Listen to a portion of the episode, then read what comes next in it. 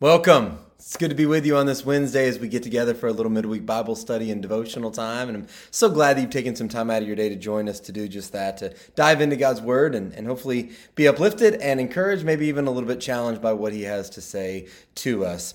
You know, over the last several weeks, we've been studying and, and learning more about the work and ministry of the Holy Spirit. And, and as we study, it's, it's a beautiful thing. I, I, I, I love you know the talking about it and it is a gift as we've been talking about truly is a gift that god has given us the the gift of his spirit living in us and working through us. And yet even knowing that it's it's still easy at times to feel like fully following and and, and embracing the the direction of the holy spirit in our lives at deeper and deeper deeper levels can be at the very least a little bit unsettling at times and maybe even a little in, in some times uh, and in some ways a little even scary. I mean, it's tough to think about stopping, you know, uh, stopping trying to manage the situations in our lives and entrusting ourselves completely to the Spirit's leadership and guidance, just fully surrendering and letting go of control in our own lives and, and letting the Spirit lead us and guide us. And, and, and it's easy to maybe question well, what's my guarantee that I can understand how to hear Him and how to follow Him when the Holy Spirit attempts to lead me? How, how can I truly trust his guidance and his leadership in my life? And those are reasonable questions. I mean, especially because we want control and we want to take things into our own hands. And those, so those are reasonable questions when it comes to the idea of fellowshipping with and, and keeping in step with and following in the guidance of the Holy Spirit in our lives. In fact, when Jesus first told his disciples about the ministry and the work of the Holy Spirit, uh, similar doubts were probably swirling through their minds as well. That's why Jesus made sure to take the time during his last night on earth to ease their fears and to give them a divine guarantee regarding the ministry of the Holy Spirit. He says this in John chapter 14, verses 16 and 17 And I will ask the Father, and he will give you another advocate to help you and to be with you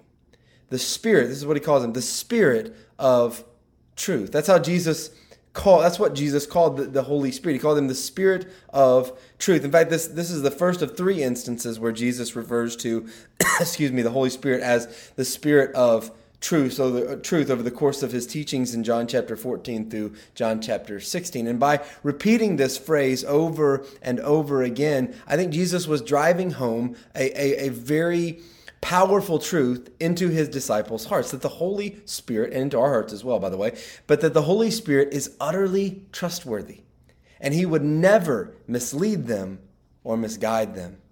In each instance where Jesus referred to the Holy Spirit as the, the Spirit of truth, that word truth is a translation of the Greek word aletheia, which describes something that can be depended upon or, or something that is trustworthy, reliable, true. Uh, in the Greek translation of the Old Testament, which we often refer to as the Septuagint, this term often denotes something that is faithful, uh, sure, stable, firm, as opposed to something that is unreliable, unstable, uncertain.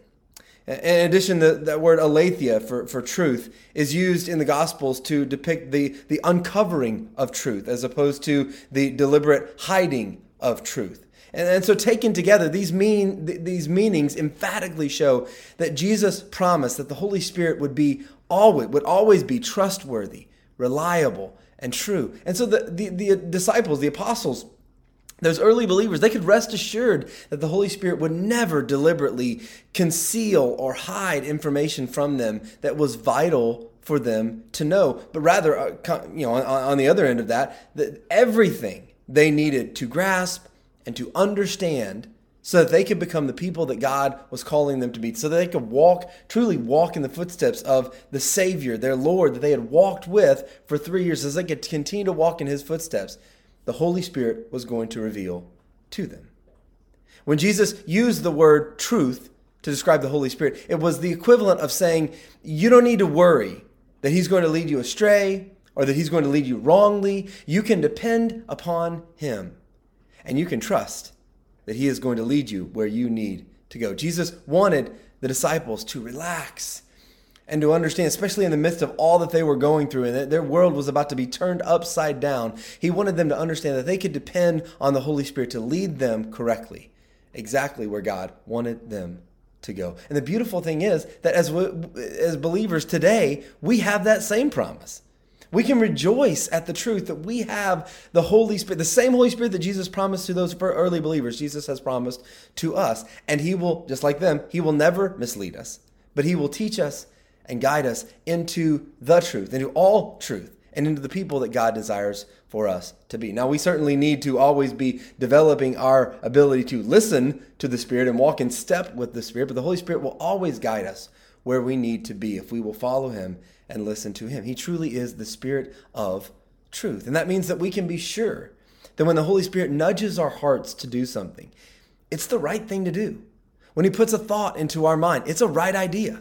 When he guides our, our spirit, our spirit, when the spirit guides our spirit, he knows something we don't and is trying to lead us on the po- best possible path through the obstacles in our lives. He is always the spirit of truth. And as the spirit of truth, we can rely on the fact that he will never mislead us or misguide us. The bottom line is this if we're going to experience real, supernatural Christian living, then we have to come to a place of co- complete and total surrender to the Holy Spirit.